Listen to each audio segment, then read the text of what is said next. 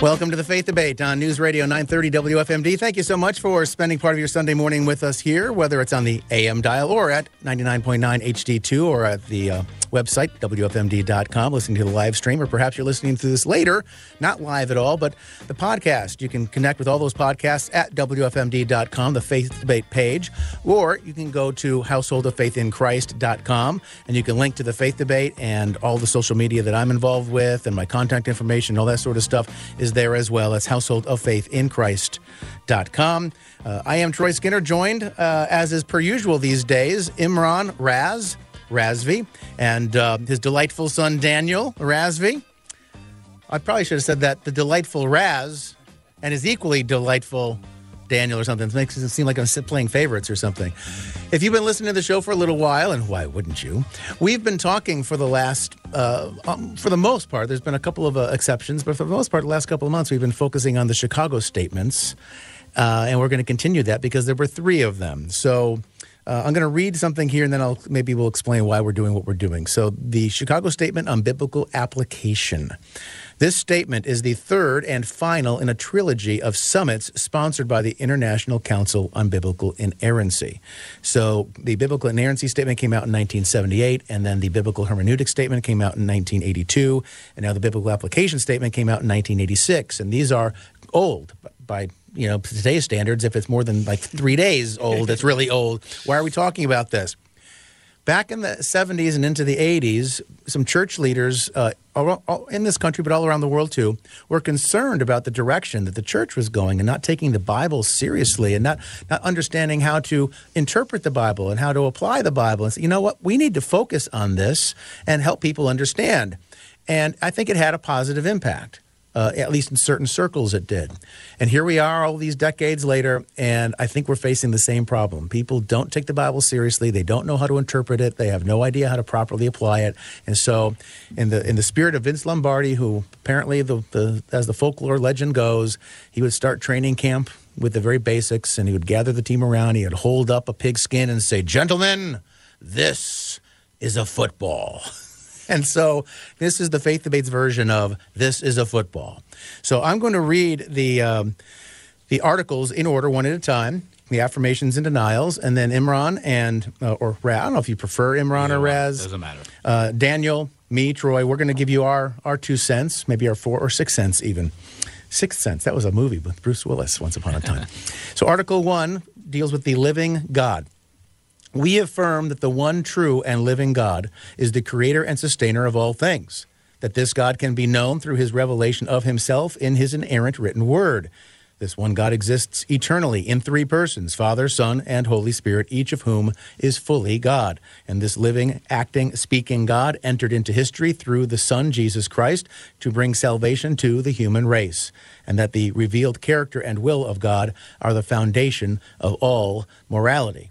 We deny that the human language of Scripture is inadequate to inform us who God is or what he is like, that the doctrine of the Trinity is a contradiction or is based upon an unacceptable ontology, and that the notion of God should be accommodated to modern thought, which has no place for the concepts of sin and salvation. This seems pretty boilerplate. There's one thing I might make note of, but before I do that, I'm curious if you have anything. We deny that the human language of Scripture is inadequate to inform us who God is or what he is like.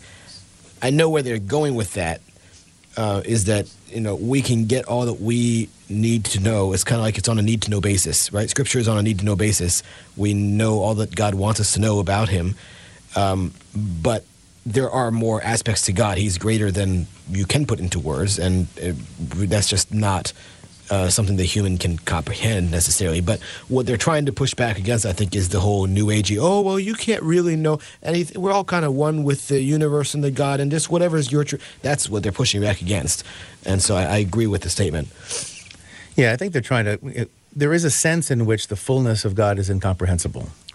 Right. But that doesn't mean that we can't know who God is. Exactly. Insofar as he's revealed himself, and that's what we have in the Word. I think, so it's a combination of those things. We can certainly know all that is relevant to know about God that for our lives. I think one of the things is there's no limitation in God. God can communicate with us through any language, any means, any way. He's unlimited. So when people say that, oh, the language is not sufficient to have us understand God, no, God will give us whatever we need, because even if there is no language, just nature, the rocks themselves will scream out about God.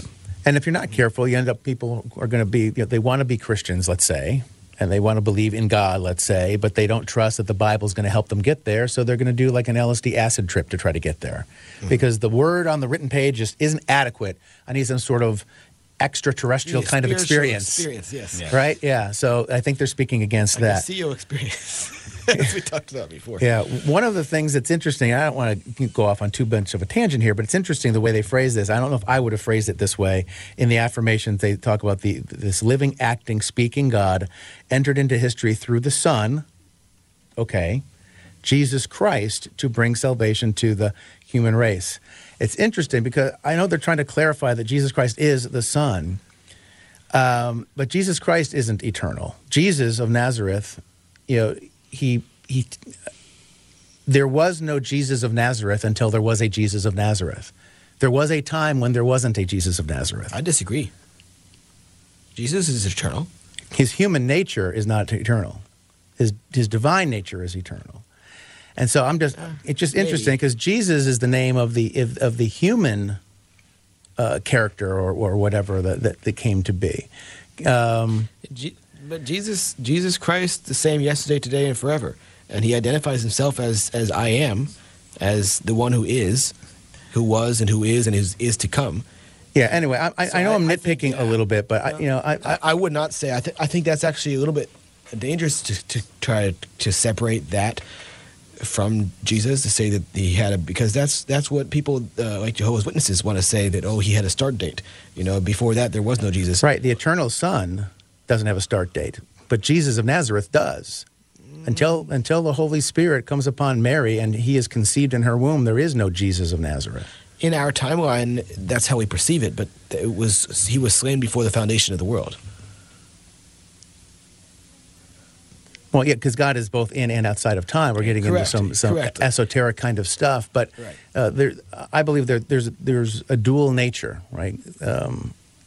Jesus of Nazareth is both fully God and fully human, but the fully human part is not eternal. So let's go to Article 2, because they actually speak to all these things. Okay. Let me read Article 2, the Savior and his work. We affirm that Jesus Christ is true God, begotten from the Father from all eternity, and also true man, conceived by the Holy Spirit and born of the Virgin Mary. We affirm that the invisible union of full deity with full humanity in the one person of Jesus Christ is essential for his saving work, that Jesus Christ through his vicarious suffering, death, and resurrection is the only Savior and Redeemer of the world, that salvation is by faith alone in Jesus Christ alone, that Jesus Christ, as revealed in Scripture, is the supreme model of the godly life that is ours in and through him. And now the denials for Article 2. We deny that Scripture warrants any proclamation or offer of salvation except on the basis of the saving work of the crucified and risen Christ, that those who die without Christ can be saved in the life to come, that persons capable of rational choice can be saved without personal faith in the biblical Christ. There's two more.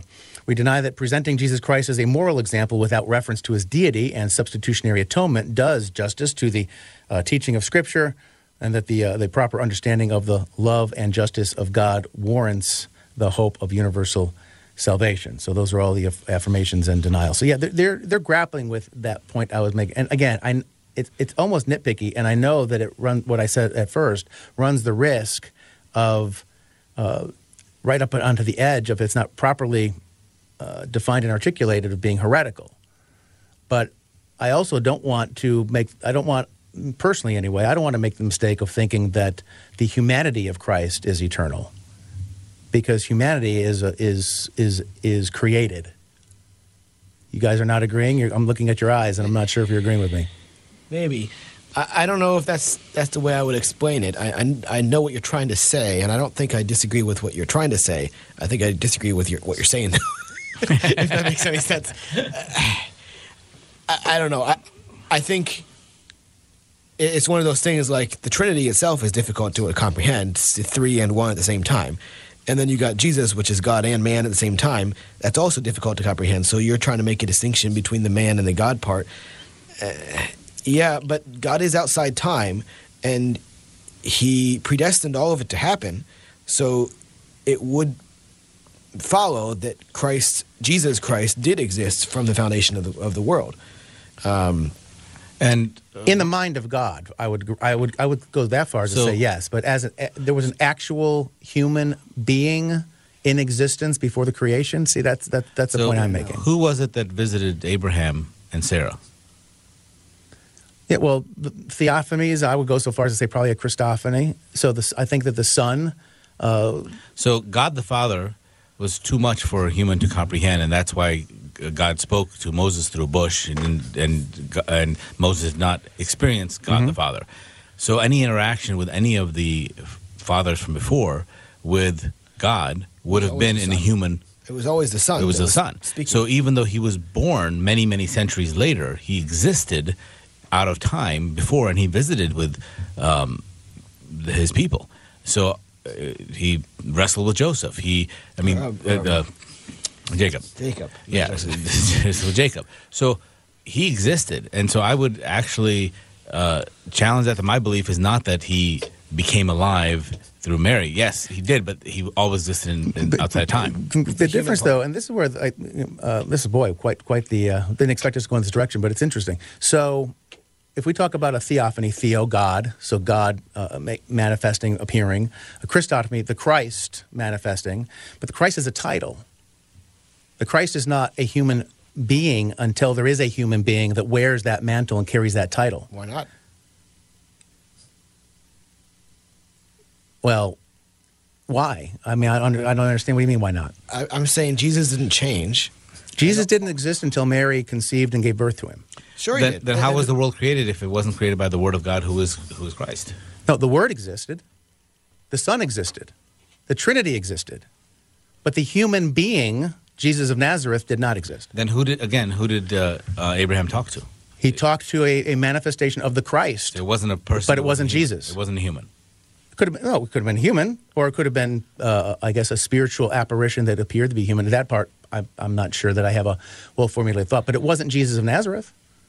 He hadn't come into existence yet. Again, I think we're back to the same challenge we had with relativity. From our point of view on Earth, it seems the sun is rising and falling, whereas it is not. Did Jesus of Nazareth exist before Adam? Yes. It says the Lamb of God was slain before the foundation of the world. So Jesus died before Adam was born. In the mind of God. It doesn't say in the mind of God there in that passage. It says he was slain before the foundation of the world. See, this has broad philosophical implications, because now we're talking about the eternality of humanness. Humankind is eternal. We were made in his image, so we were. No, we weren't made. We already existed eternally in the person of Jesus Christ of Nazareth. Not we. Jesus. Who is the perfect human. He is Israel. He is the perfect Adam. Mm-hmm. Right? That's what I'm saying. I'm splitting a hair, but I think it's... And I'm not sure that I have it exactly... thought all the way through, but I am trying to defend the integrity of the idea that there's a separation between human nature and godly nature, that the divine nature is different from the human nature. And Jesus Christ in his divine nature is eternal, but Jesus Christ in his human nature came into existence in time. God is outside of time and inside of time, and his human nature came into time. That's what I'm... Anyway... That might be. I don't know how we would position that as a standalone topic, but that might be interesting to circle back and think about. Mm-hmm. Anyway, we're already halfway through this show. We've only done two. All right. Well, the Bible is not that simple, is it? This one might be simpler. I don't know. The Holy Spirit and his work, Article 3. We affirm that the Holy Spirit is the third person of the triune Godhead, and that his work is essential for the salvation of sinners, that the true and saving knowledge of God is given by the Spirit of God as he authenticates and illuminates the Word of canonical Scripture, of which he is the primary author.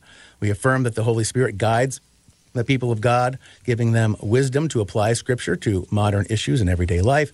We affirm that the Church's vitality in worship and fellowship is its faithfulness in confession, its fruitfulness, in witness and its power in mission depend directly on the power of the Holy Spirit. So that's a mouthful for the affirmations. I don't know that I have any issue or clarifications or I don't thing with that. And the denials regarding the Holy Spirit and his work. We do not have any view that disputes the essential tri-personality of the one God is compatible with the gospel. We deny that any person can say from the heart that Jesus is Lord apart from the Holy Spirit. We deny the Holy Spirit, since the apostolic age, has ever given or does now give new normative revelation to the church.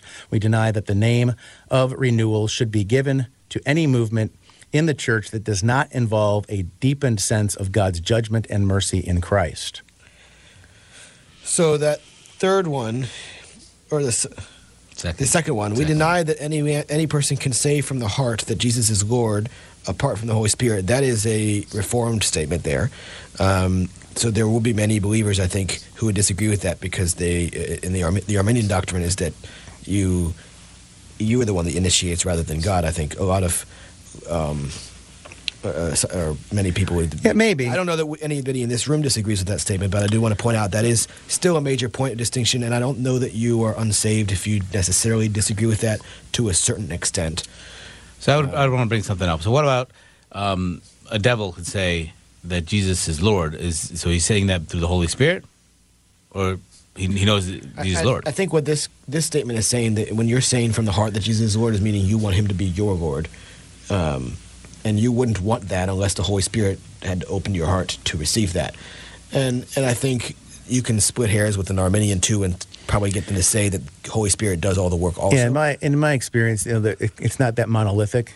And so you're going to definitely run into some Arminian people who are going to say that I made a decision, and through that decision, God's, sent his Holy Spirit and gave me the gift of faith, and that's how I came to. So, right. To be honest, if we think in terms of timeline, we get ourselves into some trouble sometimes. I think it's more of a logical exercise, like logically what would have to come first kind of thing. Kind of like Jesus being born. Well, yeah. Yeah, but again... That's again, the timeline, and it's hard sometimes to think in terms of timeline, and especially when we have an eternal God. Yeah. So... That's all I will say about that. Is I don't know that we disagree necessarily in this room about that, but I know that there are some brothers that might not quite see or say it the same way. Then the next one, we deny that the Holy Spirit, since the apostolic age, has ever given or does now give new normative revelation to the church. I guess normative would be the operative word there. What they're saying, I think, is that there's no third testament that applies to all believers that we all need to start obeying. And I would agree with that. I mean, they're saying basically the Book of Mormon is not of God and the Quran is not of God and, all these so-called third testaments, right? Both of those were purported to be the third testament. And they added the word normative on purpose, right? Yeah, that was very important, right?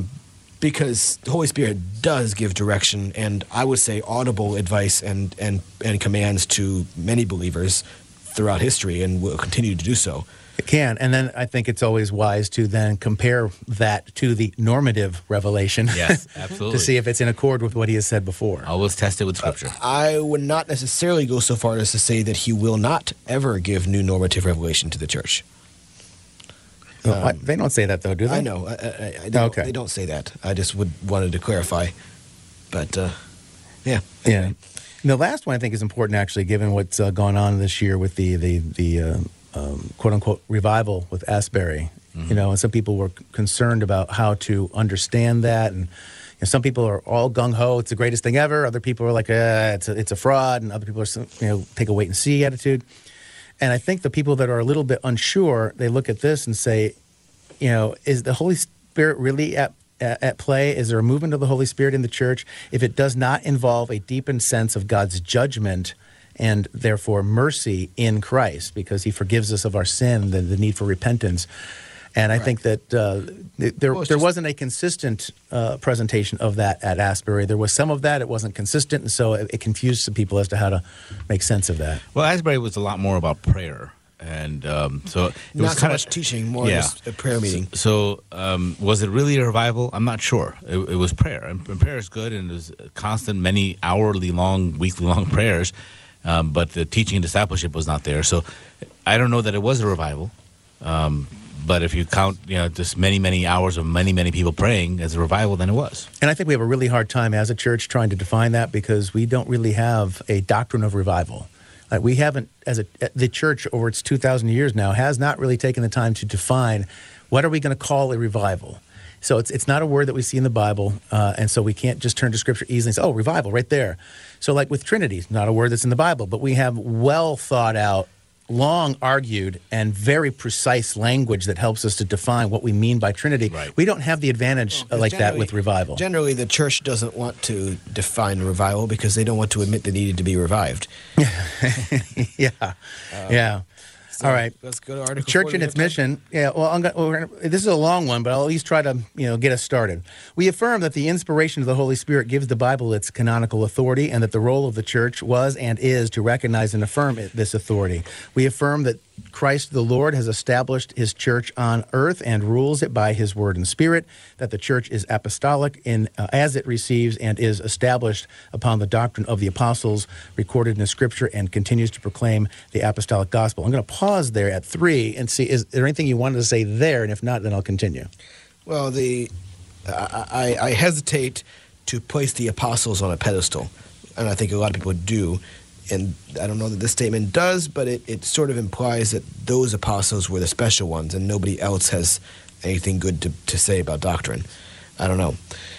I put them on a pedestal. Yeah, I mean, only God should be on the pedestal, I suppose. But there is something that's unique and special about the prophets of the Old Testament and the 12 in the New Testament, right? There's something that's unique about them. I would think so, but you're not sure that you want to say that? I'm not sure that I would say that there's anything particularly unique about those men. They were moved by God in certain ways, and so are other men today. And God used them, and Paul was very clear in that he didn't want anybody to say, I'm of Paul, I'm of this apostle or that apostle. So he wanted to make sure that it was clear that they are just people that God is using and to further his... Yeah, I guess, okay, I think most people, certainly I would hope, would agree with that. I think the difference is that they maybe were used in a particularly special, unique way that makes what they did we read their writings to this day in the New Testament because they were used in this unique, special way. They're still sinners. They're not godlike. My pastor didn't write a book of the Bible, so clearly there's something different between Paul and whatever pastor you... He didn't. Well, you better change churches then, right? And find a church where your pastor did write a book of the Bible. What's the matter? But on the other hand, apostle to me just means elder or leader in the church, and so those men were leaders at the time, and there's other leaders at other times. Yeah, but that's the distinction that often gets made is, apostle, capital A, these New Testament author types, and then apostle, lowercase a, which is what we have maybe today. And that's kind of where the lines usually get drawn, but and then there's a lot of arguing over that, because people want to say, no, the apostles of today are just like... And then it's like, okay, but just like means they're writing Scripture today. Like, they're not just like, are they? So that's part of the... Yeah, I mean, God did choose them for a reason. Right. To show their inadequacies and show that he can use people that even falter in the faith and do that, and place them in a position of leadership, of a position that influenced millions. Well, we only have like a little over a minute or so left, I think, in this show. So I guess we're going to wrap. We've got 1, 2, 3, 4, 5, looks like 6 more affirmations in this section, and then at least a half a dozen, or almost, I guess, exactly half a dozen denials. So we'll do the rest of Article 4 on our next show. And if I don't say something silly to get us off on a 7 or 8 minute tangent, we'll be able to make better progress than we made on today's show. I'll say the silly thing next time. Yeah. So Imran Razvi and Daniel Razvi, they lead a house church in Thurmont and also have a ministry called Conquered by Love. You can find more about ministries, Conquered by Love Ministries. Their website is conqueredbylove.org. So I encourage you to check that out. Visit us at the radio station's website, WFMD.com. The Faith Debate page is there. And you can also go to my church's website, where you can connect with all of the different things we've already talked about. This show, the Razvis and their ministry, and a whole bunch of other stuff, too, at householdoffaithinchrist.com. That's householdoffaithinchrist.com. And if you don't know who Jesus is, definitely reach out. But let me tell you, whether or not he pre-existed as Jesus Christ of Nazareth, he is the Son of God. And you need to bow the knee. And if that offends you, give me a call. We'll talk about it. Till next time, 167 and a half hours from right now. God bless.